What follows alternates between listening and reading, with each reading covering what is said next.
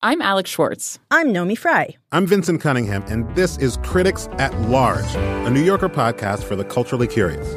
Each week, we're going to talk about a big idea that's showing up across the cultural landscape, and we'll trace it through all the mediums we love books, movies, television, music, art. And I always want to talk about celebrity gossip, too. Of course. We hope you'll join us for new episodes each Thursday. Follow Critics at Large today, wherever you get podcasts.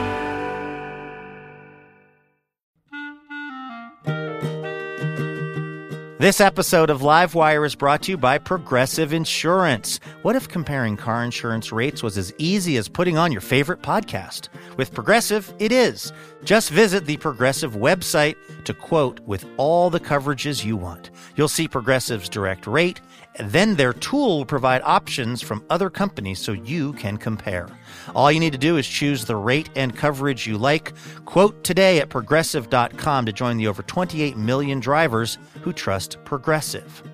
Progressive Casualty Insurance Company and affiliates. Comparison rates not available in all states or situations. Prices vary based on how you buy.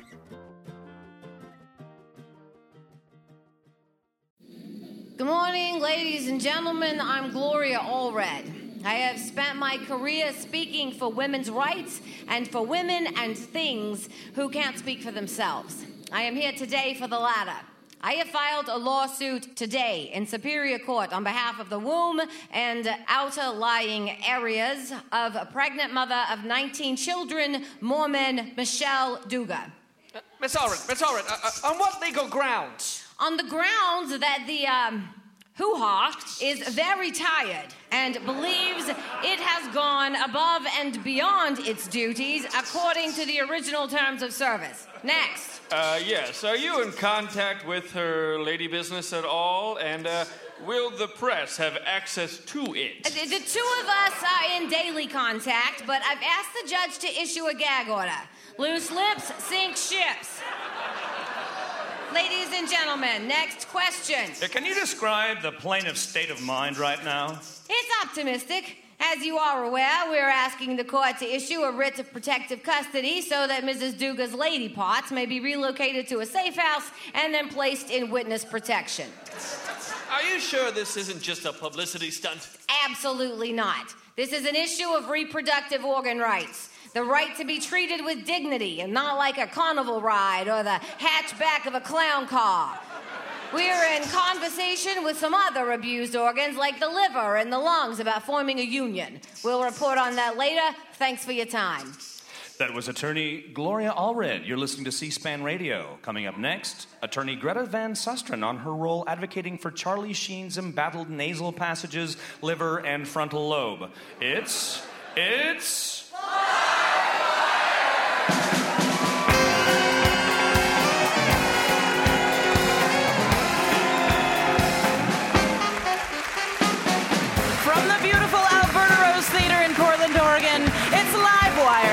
show whose organs are revolting as we speak. Utterly revolting. Tonight, Christine McKinley of the History Channel's Decoded, reinventing Discovery author Michael Nielsen, and musical guest Crooked Fingers. That's tonight on Live Wire Radio.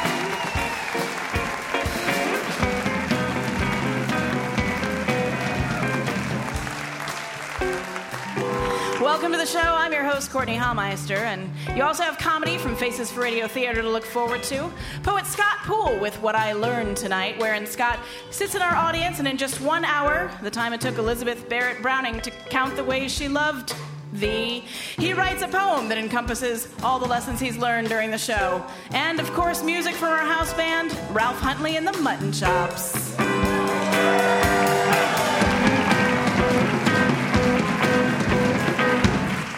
Thanks, Ralph. So tonight we have a very sciency show. Uh, Michael Nielsen will be on to talk about open science and the new era of networked collaboration. And Christine McKinley, who is a mechanical engineer, she's also going to be talking about the gap between boys and girls in high school science and math, which hasn't seen much improvement over the past few years. And this got me thinking about why girls are less likely to go into math and science. According to Science Daily, which I assume is written by a bunch of dudes, a worldwide study was performed in January of 2010, which revealed that stereotypes about girls being inferior in math and science are actually in direct contrast to the actual scientific data. The deal is, girls are just as good at math, and they just have less confidence about it and less of a belief that they'll use it later in their lives. They continue to hold this belief even as they effortlessly calculate the 35% employee discount and the 6.2% tax on the pair of Kate Spade red licorice slingbacks between questions. So it all comes down to confidence, right? Men don't seem to have a problem with confidence. The Wright brothers were confident they could fly, and they did. Evel Knievel was confident he could fly across the Snake River Canyon on a steam powered rocket. He broke 433 bones over the course of his career. R&B artist R. Kelly apparently believes he can fly. He also believed he could videotape himself with underage girls and get away with it which he kind of did, actually, which is appalling. So I think we can all agree overconfidence is a problem. But overconfidence doesn't really seem to be an issue with many of the women that I know. I actually remember being overconfident in elementary school, tearing around the neighborhood on my Lady Schwinn with a banana seat, taking turns too fast, and sometimes paying the price. But then I hit puberty, and there was Scott Zimmerman, prancing around the cafeteria, pulling out the front of his shirt to approximate breasts, mocking me for what? For growing up? And when I think about it now, I'm sure Scott was terrified of me, of what I was turning into, and the mesmerizing power those breasts he was currently mocking would have over him later. If Obi Wan Kenobi had a great pair of breasts, he wouldn't have needed the Force. a really nice halter top would have easily convinced those stormtroopers that those weren't the droids they were looking for. But at the time, I didn't feel powerful. I felt small and different, and like I wanted Scott Zimmerman to fall down a well into a pool of Scott eating sharks. But that's beside the point. The point is that study after study shows that this is where the shift in confidence happens for girls around math and science, around adolescence. And there's still a gap in science, as Christine McKinley is going to talk about later, but things are actually looking up overall for girls. A study published by the OECD shows that in the past 15 years, in almost every developed country they surveyed, 15 year old girls are more confident than boys about getting higher paying jobs and are ahead of boys in literacy skills.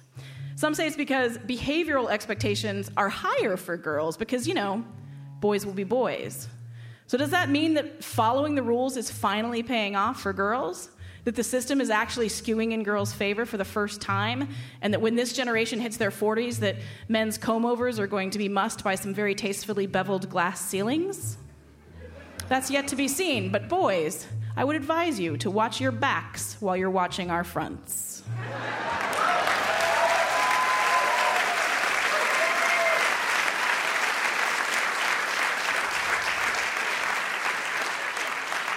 So, Crooked Fingers have been around for 13 years, which is like an eternity in the world of rock. But even before that, Eric Bachmann, no relation to Michelle, was the frontman for the influential 90s indie band The Archers of Loaf. That would make him the Sauron from Lord of the Rings or Russell Nash from Highlander of indie rock. Bachmann's been busy this year traveling on both a reunion Archers of Loaf tour and a tour of the US and Canada with Crooked Fingers. Here with songs from their most recent record, Breaks in the Armor, please welcome Crooked Fingers to Livewire.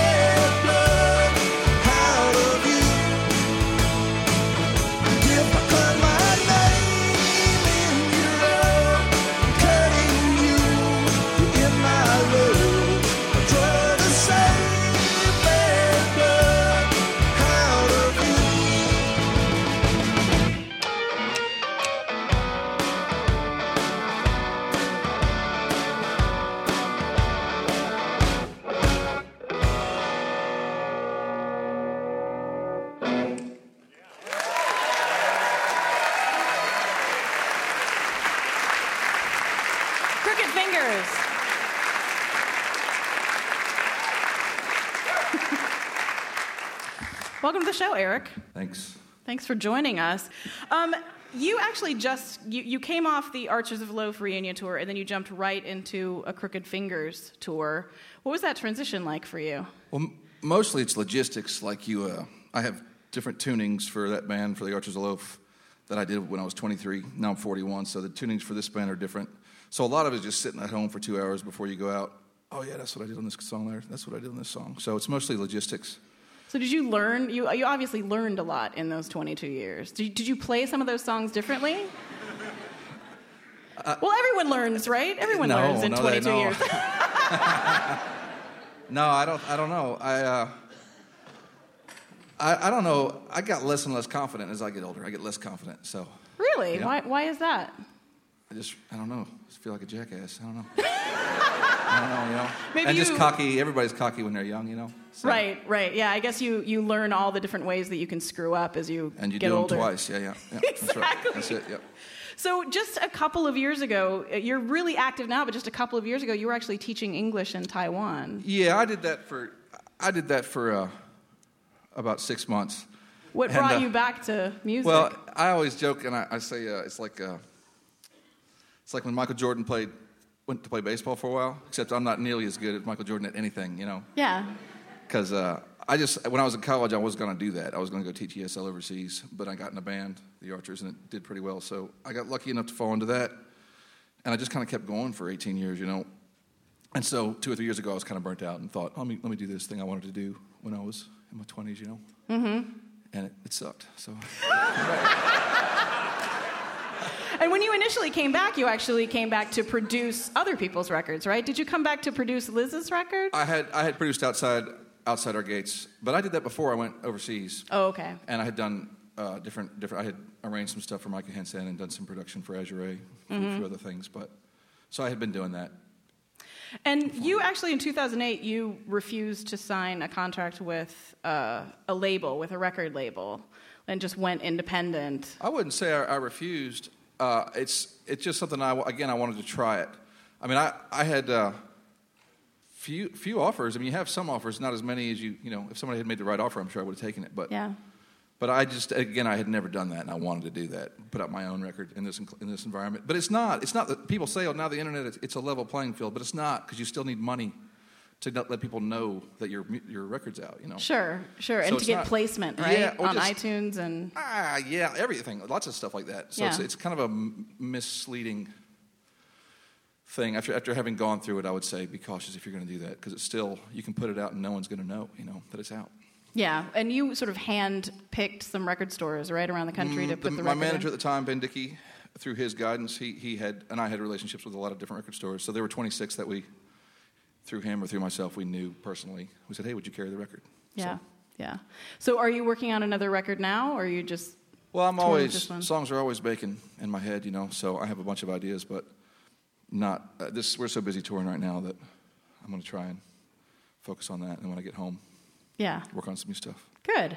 Well, we look forward to that, and you guys are going to come back and sing one more song for We us. will. Yes, All right. thank you. Thanks so much. Crooked Fingers, everybody.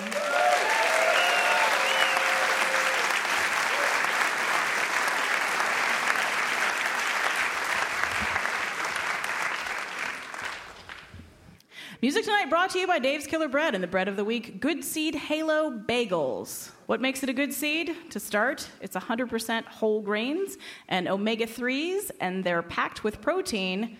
What makes it a bagel? Well, it's bagel shaped, and you can put stuff on it like cream cheese.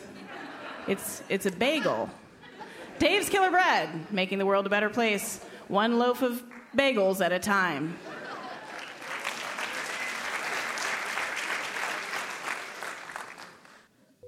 Marriage. It can be an emotional minefield. Many young couples view older married couples with a combination of apprehension and awe. Sometimes it seems like they're communicating without even saying a word. How do they do that? They're using the language of deep sighs. Now, with the help of the Berlitz Guide to Deep Sighs and Throat Clearing, you too can express yourself to your spouse without uttering a word. Learn conveniently and comfortably at your own pace, while you're on the road or in the gym or at home. You will learn how to translate simple sighs like, I can see that you left your dirty socks on the floor of the bedroom again. Why is it that you're incapable of loading a dishwasher correctly? They're your children, you put them to bed. I- I'd like to watch Grey's Anatomy now. How do you not know where the salad fork goes? Oh. Seriously. I hate your friend Dave, and if you come home trashed with him one more time, I'm leaving you. Immerse yourself in native conversations. and learn by repetition. Repeat. oh. Repeat. Hmm. Repeat. Hmm. Order your copy of this important marital aid now at www.everydayyouwakeupalive.iskillingmeslowly.com. Coming soon, the Berlitz Guide to Eye Rolls and Dismissive Clucking. Sean McGrath, and Andrew Harris with sound effects by David Ian. You're listening to Livewire, the radio variety show for people who simply won't abide listening to any one thing for more than seven minutes. Coming up on Livewire, seven minutes with the History Channel's Christine McKinley, seven more with open science advocate Michael Nielsen, and maybe three more with Crooked Fingers. We'll be right back after one minute.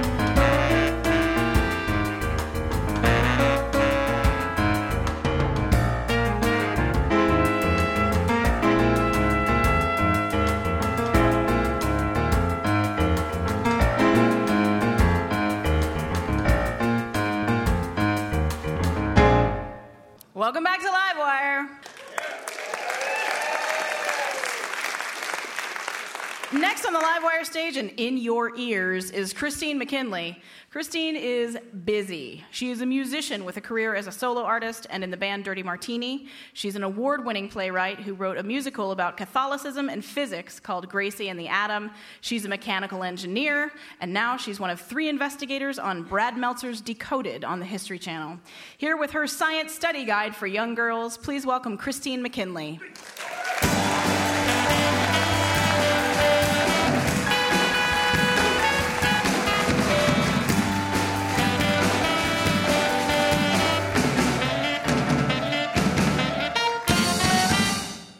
So, as, as Courtenay said, I'm a mechanical engineer, and I'm here tonight to ask for your support because I have nominated myself for an incredibly important position as the national recruiter of girls into science and engineering. There is no such position, but there should be, right? Because in study after study, to figure out why girls drop out of math and science, they say over and over it's the lack of mentorship. Here I am. I propose that the National Science Foundation send me on a tour of high schools uh, to encourage girls to pursue technical careers. And here's the deal 10 or 20 years ago, it was fine that half of the college undergrads wanted to major in communication and French, but we do not have time to screw around with that anymore. Right? Because on History Channel's Decoded, I interview a lot of experts, mostly about how nature is going to kill us. So, black holes, solar flares, climate change, pandemics, and this is a great one the de evolution of the human brain leading to collective psychosis. Yeah, volcanic ash covering the sun so that we have famine. And, and then I go back to, to my hotel in whatever doomed city we happen to be in, and I sit there in the dark in my underwear rocking back and forth, shivering with empty bottles from the mini bar at my feet, and I think, nature is coming for us. because nature, no matter what you've heard, is not sweet and motherly. She's what we call in technical terms one crazy bitch. she doesn't care who she kills, and that is actually the definition of a sociopath. So, what do you do when you're up against a crazy bitch? You read her diary, right? Math is nature's language, and science is her thoughts, and this is what's in her diary, and if we don't understand it, we're doomed. But I don't want to scare the girls of America. That's not a good way to go about it. Uh, so it'll be more like this get all the girls in the cafeteria at the high school. Hey, what's up, ladies? They're going to think it's sex ed, right? Because it's all girls. And then I'm going to ask them, so what do you want to be when you grow up? NFL cheerleader. That's awesome. Fashion blogger. Okay, okay. Radio host. Yeah, those are super, super ideas. So let's just keep thinking. Um, yeah. So when I was growing up, I wanted to be the invisible girl, and then I wanted to be Mighty Isis, and then the bionic woman. But you need to look at the job market and um, just think, consider other ideas. So let's brainstorm. Uh, what about agrochemistry? Metallurgy, mechanical engineering, and then at that point, most of the girls will stream out of the cafeteria, furious, texting angrily. OMG, WTF. And then D Y S H S W I S H, or A, which means, did you see her shoes? What is she, Amish? and then the five or six girls that remain are the ones I want to talk to. You know, just get them up close to the, close to the front there and just get real with them and just say, ladies, I'm going to be honest with you. High school is not your moment to shine. Doesn't matter. Wasn't mine either. I was not what the boys in ninth grade were looking for. And uh, free tip, free tip, telling them that you're in the AP geometry class does nothing to change that. nope. Tried it, no good. Holster that one, little sister. You're welcome. but so what? You aren't hanging out with the cool kids who are throwing up strawberry daiquiris and potted plants at the winter formal, whatever. So None of the guys on the football team know your name. They will when you're saving their sorry asses from famine and cyber terrorism and fuel shortages. They totally will then. promise you. On the flip side, I cannot promise that you will grow into your feet, but big feet are cool. Kind of give you that perpetual adolescent puppy growing into his paws, right? So's, so's being flat chested should that occur for you in your particular situation. But okay, what do you really want to be good at? Focus on what you want to be good at. Do you want to be good at beer pong or leukemia research? Right? Strip poker or efficient motor design? No, no, no, no, don't answer that. See, that's that's what we call a rhetorical question. You, trust me, you want to be good at something that matters to the world. The world is counting on you to be different, to be smart, to be curious, and to keep pushing. I mean, look at what I wanted to be when I grew up. Invisible girl. She was on a test flight when she got her powers, so strictly that would make her an aeronautic engineer, right? Mighty Isis. She was a science teacher and archaeologist when she hit pay dirt. And the bionic woman worked for the Office of Scientific Intelligence. They were geeks and late bloomers, just like us. And then they saved the world, just like you will but in real life. I'm not a good dancer, I'm too shy, but now and then I give it a try alone in my bedroom. But I am all elbows and knees, and anyone could easily see that I don't know how to feel a tune. But I'm a Strong swimmer in a vicious tide. When it gets ugly is when I shine. Shine.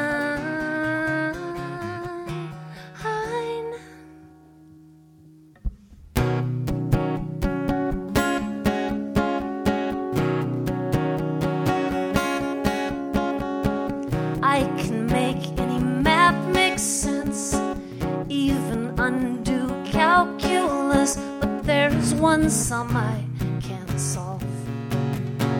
how ignorance equals bliss. Like faith, is it just a gift I didn't get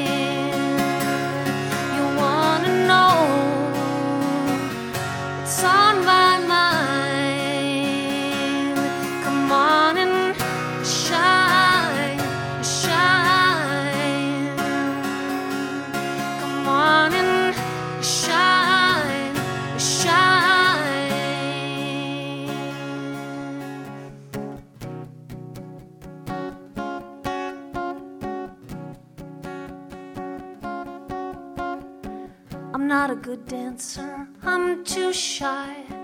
But now and then I give it a try alone in my bedroom.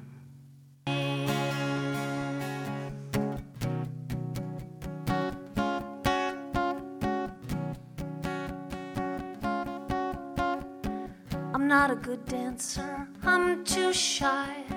But now and then I give it a try alone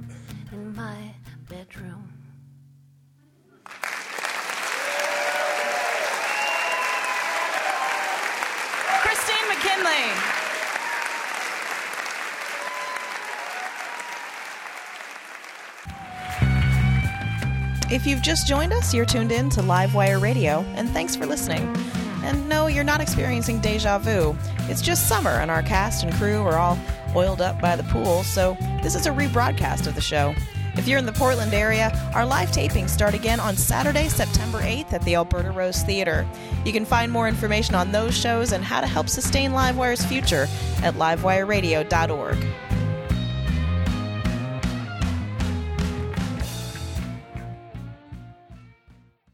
We interrupt this broadcast for the following public service announcement. We know that while listening to public radio with your children, some topics discussed may lead to awkward questions like, Why do the Italians hate women? and, Well, we don't have a subprime mortgage loan, do we?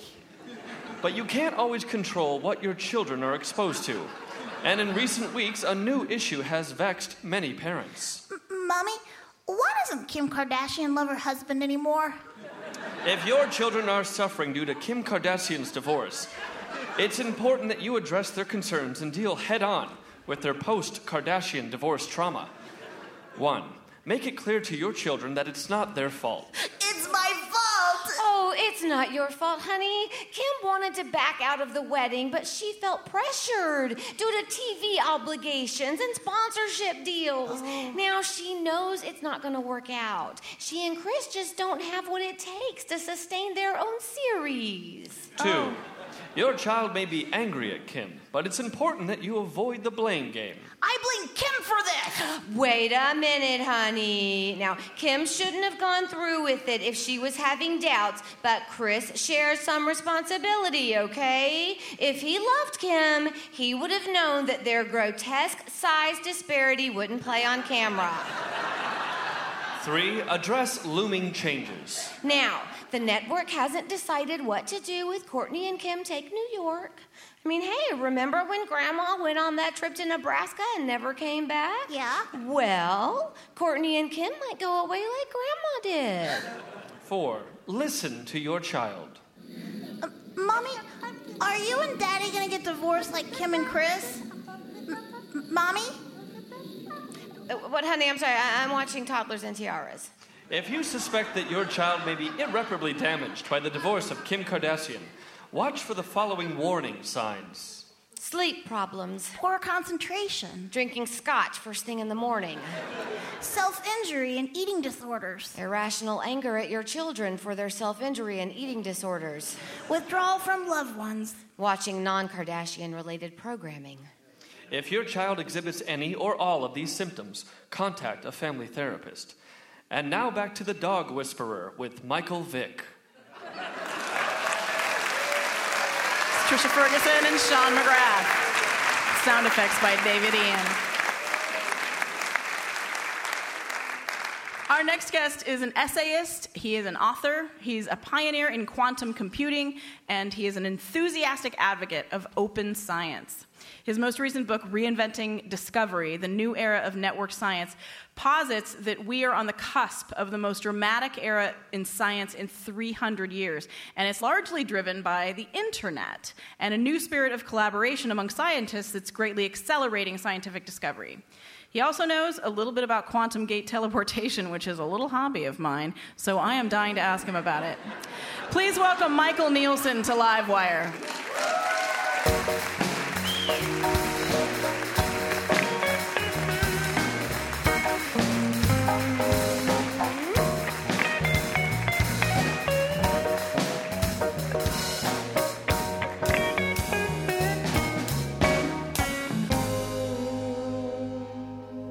Welcome to Livewire, Michael. Uh, it's great to be here, Courtenay. Yeah, it's great to have you. So, uh, I really feel like this book, hopefully, this book is about the future of science. Indeed. yeah. And uh, what I was hoping was uh, if you could talk about, talk a little bit about the, the past and how science has worked in the past to give people kind of a framework for what you're talking about in terms of change. So, what, what kind of things are you interested in for the past exactly? That's, that's, a, that's a big subject. Oh, well, just uh, in terms of, I guess, in terms of research, how it currently works, how it works without network science. Right. So, sort of, you know, a lot of it is done one scientist uh, in the lab, uh, working on their own, uh, kind of the locked away in the ivory tower kind of a model, um, working very hard, often for years at a time, and then finally, you know, releasing news of their discovery uh, to the world. Via usually a paper or Usually a a, paper, yeah. That's kind of you know you, you work away and you release your magnum opus two or three years later. Right. So, can you talk about the, the Polymath project? That's really the opening story of the book, and I think it explains really well. Yeah, so this is a project uh, was run by a mathematician at Cambridge University, a, a mathematician in his late 40s named Tim Gowers. He's actually one of the world's top mathematicians. He's a Fields medalist. It's kind of like the Nobel Prize. But he's also a blogger, um, kind of maybe not your, your standard image of a blogger. Right. And uh, he decided to uh, attack a really difficult, unsolved mathematical problem on his blog in the open, and actually to invite anybody in the world who had an idea to contribute to uh, come along and, and write it down in the comment section of his blog. So, yeah. And what happened once that once he threw that question out? Well, actually, at, at first, absolutely nothing, right? so uh, I'm not sure quite what he was expecting or hoping for, but for the first seven hours, dead silence. Um, and then actually, a, a mathematician just made a, from uh, Vancouver made a short comment. And uh, 15 minutes after that, a high school teacher jumped in and said, Oh, here's an idea. And then three minutes after that, uh, somebody else, actually another Fields Medal winning mathematician, jumped in. And at that point, things just kind of exploded. Um, you know, it was, it was very hard to keep up just reading uh, how quickly people were, were making suggestions. Well, and he didn't just solve that problem, right? They actually solved either a more complex problem or or they actually moved even further forward than he was hoping, right? Yeah, so they, uh, they solved a generalization of the original problem, and uh, I mean, very rapidly, at least, well, you know, 37 days is about how long it took, which for that kind of problem is actually very, very fast. He, he had a nice way of describing it. Uh, he said that the polymath process is to ordinary research as driving is to pushing a car. Right. So you move a little bit faster. I- I've actually pushed a car up the freeway before, and Right. uh, I have some idea of what that feels like. Yeah, yeah. when you told that story, there were a lot of hardcore mathematicians, uh, as you said, Fields Medal winners Yeah. involved in that process. But you also talk about uh, a project called the Galaxy Zoo, which actually uses volunteers from the internet who aren't scientists. What are some of the benefits of just taking information and help from regular people? Well, actually, even in the Polymath project, it was kind of all levels. You know, you do have your high school teacher and you have your top mathematicians. But, but Galaxy Zoo um, started with this guy, a grad student at Oxford, who uh, he wanted to classify galaxy images. There are these big robotic telescopes that have taken millions of images, and they kind of you know, sit in a stack. Nobody's ever looked at them. And so he, uh, he spent a week classifying 50,000 of them as either spiral or elliptical. And at the end of the week, he wanted never to look at a galaxy again, um, kind of obvious reasons. And they decided to do this crowdsourcing experiment. They put all, you know, all these millions of images up online. They've had 250,000 people have done 150 million galaxy classifications. And just from this project. just from this project. And they've made all kinds of amazing discoveries along the way, including, I mean, some of the, the individuals who you'd never think would. Uh, Right. There was a, a woman who discovered a cluster. That's of- right. So uh, you're thinking of Hanny? Is this the I person think you so, think yeah. of? Yeah. So uh, she's a, a school teacher. Um, she's 26. I guess she's 27 or 28 now. Um, and she was just looking at one of these things and noticed there was this funny green splodge below one of the galaxies. And she said, "Well, what is this?" And it turned out that none of the professional astronomers had the faintest clue uh, what she was seeing. They thought it might even be like a defect or something in the in the picture.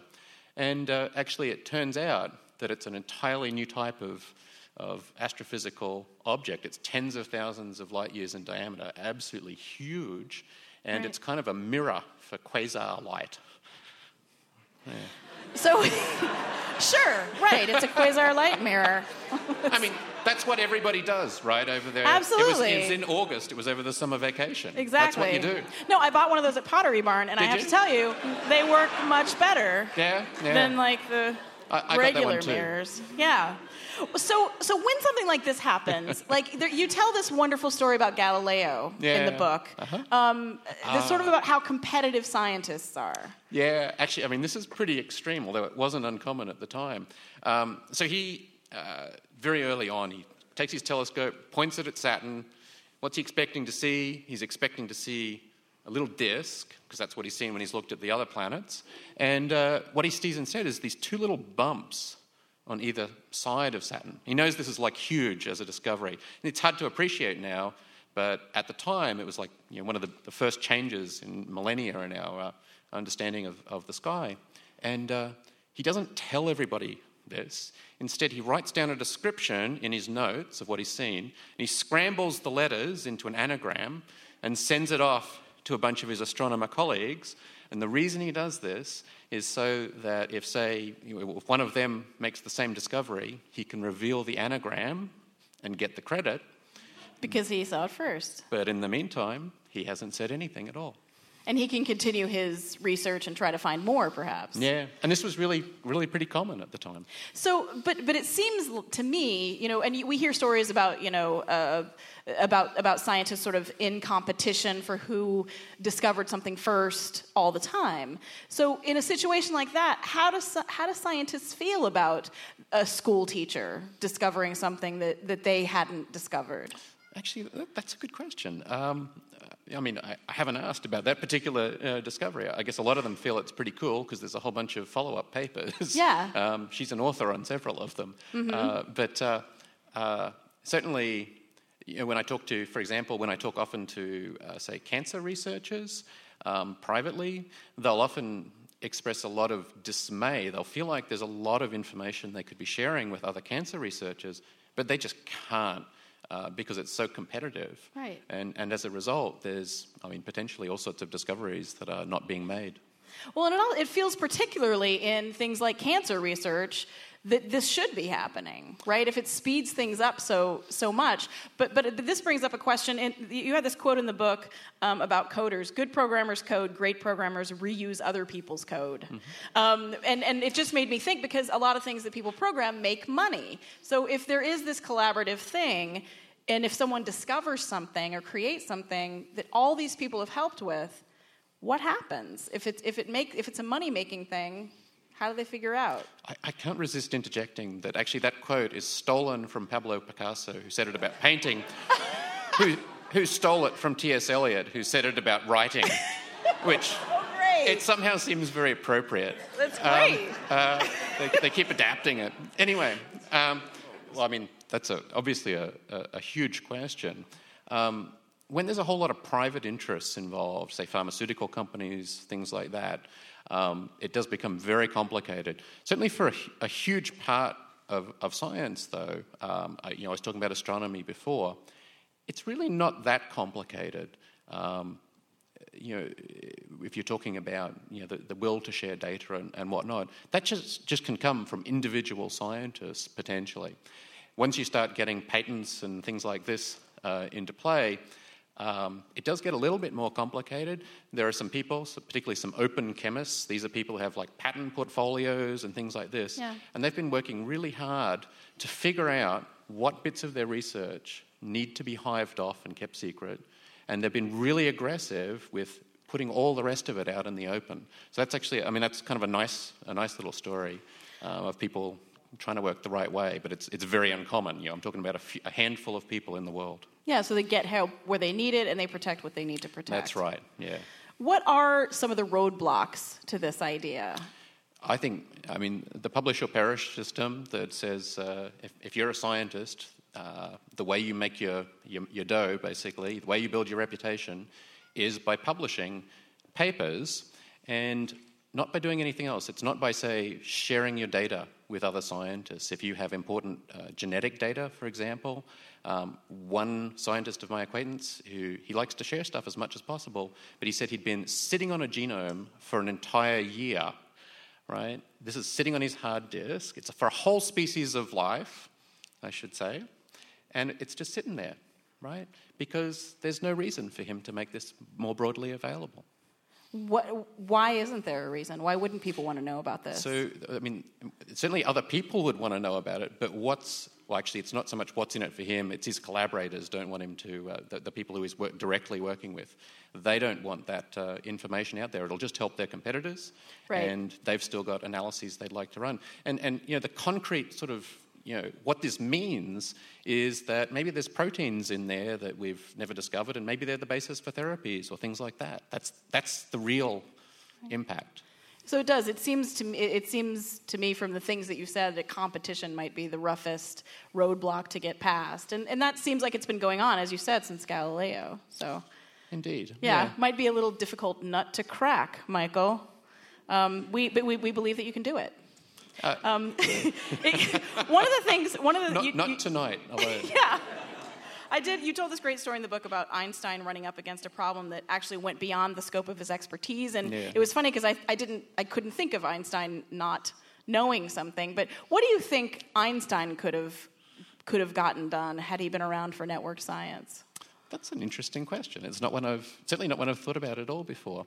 He was a, he was actually a pretty social kind of a guy, um, and I suspect that he would have, he actually he wasn't just a pretty social kind of a guy, but certainly when he was in his twenties, he was very adventurous in a whole lot of ways, not just actually in his science, but actually in, in a lot of aspects. Of his life. Hairstyles. Um, that I think, I think, I think that actually came later. Did it? Uh, yeah. Did it? and also the mismatched socks came Right. a little bit later in life. Uh, but uh, uh, yeah, it's definitely. Uh, I think he probably would have been an innovator actually uh, here, and, and very Sure. excited. Yeah. Well, the book is fascinating. The book is Reinventing Discovery: The New Era of Networked Science. The author is Michael Nielsen. Thanks so much for joining us. Thanks, Courtenay.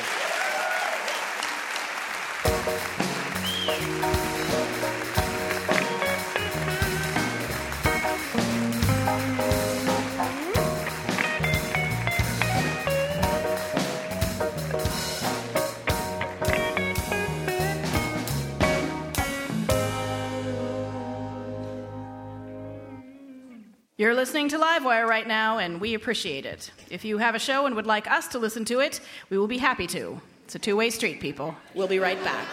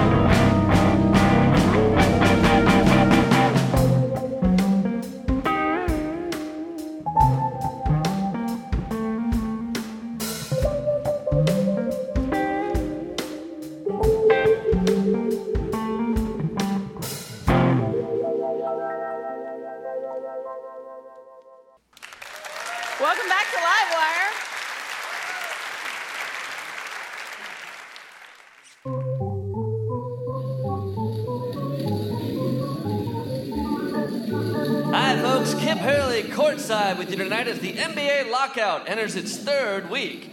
But just because players and owners haven't come to an agreement to get the season underway doesn't mean we can't have fun, right? With me, as always, is my broadcast partner, Mel the Doc Stockton. Great to be here, Kip. Looking forward to another night packed with non NBA action. Right, you are, as the arena keeps looking for new and exciting ways to fill these 20,000 seats in the wake of the suspended season. First up tonight, we've got the Dizzy Sprints. Gotta love the dizzy sprints, Mel. Who needs Kobe Bryant and LeBron James when we got two drunk guys plucked from the crowd spinning around a baseball bat? A cornerstone of any lousy company picnic, but what else are we going to watch, right? Right you are, Mel. After that, Zoomy, a very talented golden retriever, will run down the court, weaving in between little cones. Zumi's got some hip and breathing problems, but mm-hmm. boy, she sure does try her little heart out. And a little bit later, we're going to put a marriage proposal up on the jumbo screen as local pizza delivery man Brian Faradell pops a question to his unsuspecting girlfriend. Uh, I hope we got a yes this time, Kip. Sure are overdue, aren't we? Getting pretty depressing. Also, remind you folks at home that, like always, our crowd is comprised of natural disaster refugees. That's right, Kip. Thanks to NBA partner FEMA, this area is jam packed every night with people who were forcibly evacuated from their homes due to flooding, mist, fog, a slight drizzle, or dusk. Even the slightest weather condition ensures that this stadium maintains prime attendance for the duration of the lockout. These folks aren't too happy about the $7 bottled water, though, Kip. No, they aren't, Mel. Let's hope some donkey basketball cheers them up because that's coming up in about an hour. Who needs alley oop slam dunks when we have little people riding Mexican donkeys chucking air balls? Not me, Mel. Plus, a little bit later, we got toddler water polo, a live performance from the Spin Doctors, remember them? And modern dance from the all women new age dance troupe, Xenopause.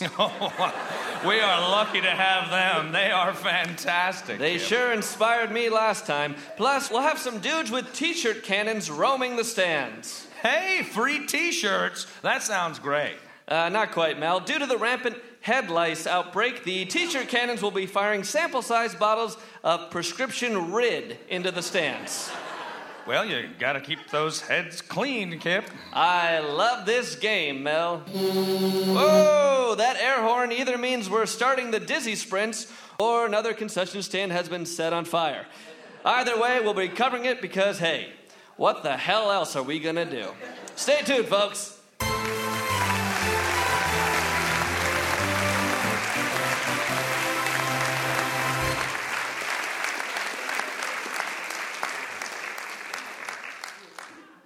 Once again, crooked fingers. Outside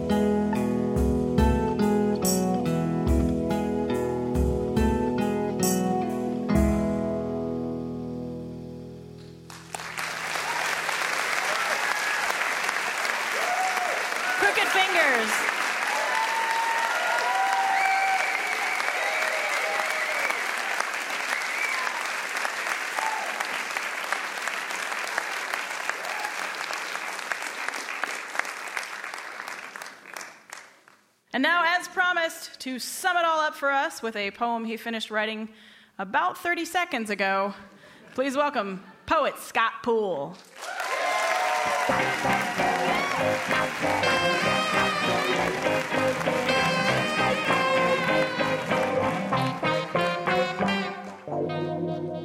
What I Learned Tonight by Scott Poole.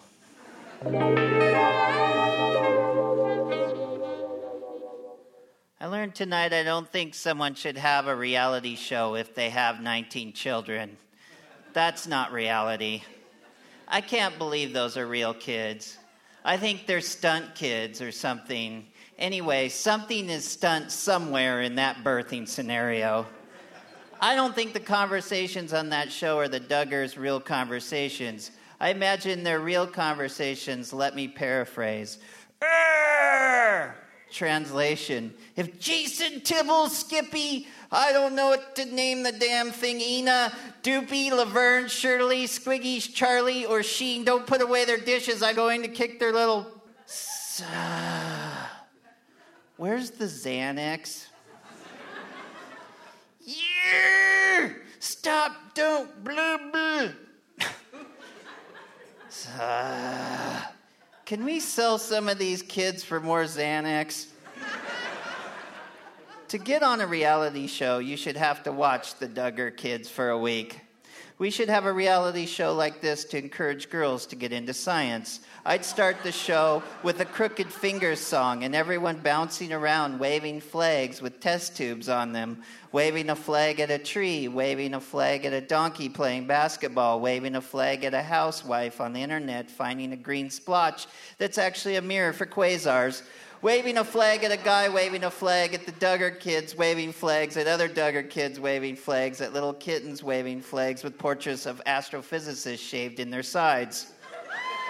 But as I was saying, the show would be about science. And I would invite the world's top women scientists to do experiments. The only requirements would be that it include the Duggar children, Kim Kardashian, quantum mechanics in the term, Did you see those shoes? What is she, Amish? And I, as I was saying, it would encourage girls to get into science. Remember when the bionic woman woke up with her new bionics and it totally freaked her out, like the members of Xenopause? And she ran in really slow motion for about five feet, which took five minutes into a phone booth and totally freaking destroyed it? There would be none of that. That's not reality. Scott Poole, everybody. That's our show for tonight. Thank you so much for listening. Our thanks to our guests tonight Christine McKinley, Michael Nielsen, and Crooked Fingers. The Mutton Chops are Ralph Huntley, Reed Wallsmith, and Jim Brunberg. Tonight's show was made possible in part by our sponsors New Belgium Brewing Company, Whole Foods Market, Dave's Killer Bread, and Burgerville, introducing Burgerville Radio, featuring music from Northwest musicians in all their restaurants. Additional funding provided by the Regional Arts and Culture Council and Work for Art, the James F. and Marion L. Miller Foundation, and listeners like you fine people. Hotel accommodations generously provided by the Hotel Deluxe. Our executive producer is Robin Tenenbaum. The show is produced by Courtenay Hameister and Jim Brunberg. The Faces for Radio Theater are writers Sean McGrath and Courtenay Hameister, performers Andrew Harris and Trisha Ferguson with sound effects by David Ian. Additional show writers are Jason Rouse, house poet Scott Poole, and Chelsea Kane. Faces for Radio Theater is directed by Jason Rouse. Our technical director is Jonathan Newsom with house sound by Scott McLeod. Production management by Drew Flint. Thank you to Rose City Sound. Show theme by Courtney Vondrele and Ralph Huntley. Our show photographer is Jenny Baker. Livewire was created by Kate Sokoloff and Robin Tenenbaum. For more information about Livewire or to subscribe to our podcast, visit livewireradio.org. Wouldn't it be amazing to have a piping hot episode of Livewire delivered right to your heart and ears each week? Well, guess what? That can happen when you subscribe to the Livewire podcast feed, and you'll get the joy of surprising conversation every week. So go ahead and do it. It's super easy. You click on the button at the top of your podcast app, and bam, you are Livewire subscribed. And if you're still, you know, feeling the love, if you're enjoying the show, hey, maybe you could hook us up and uh, leave us a quick review. That'll help more people find out about Livewire. And thank you.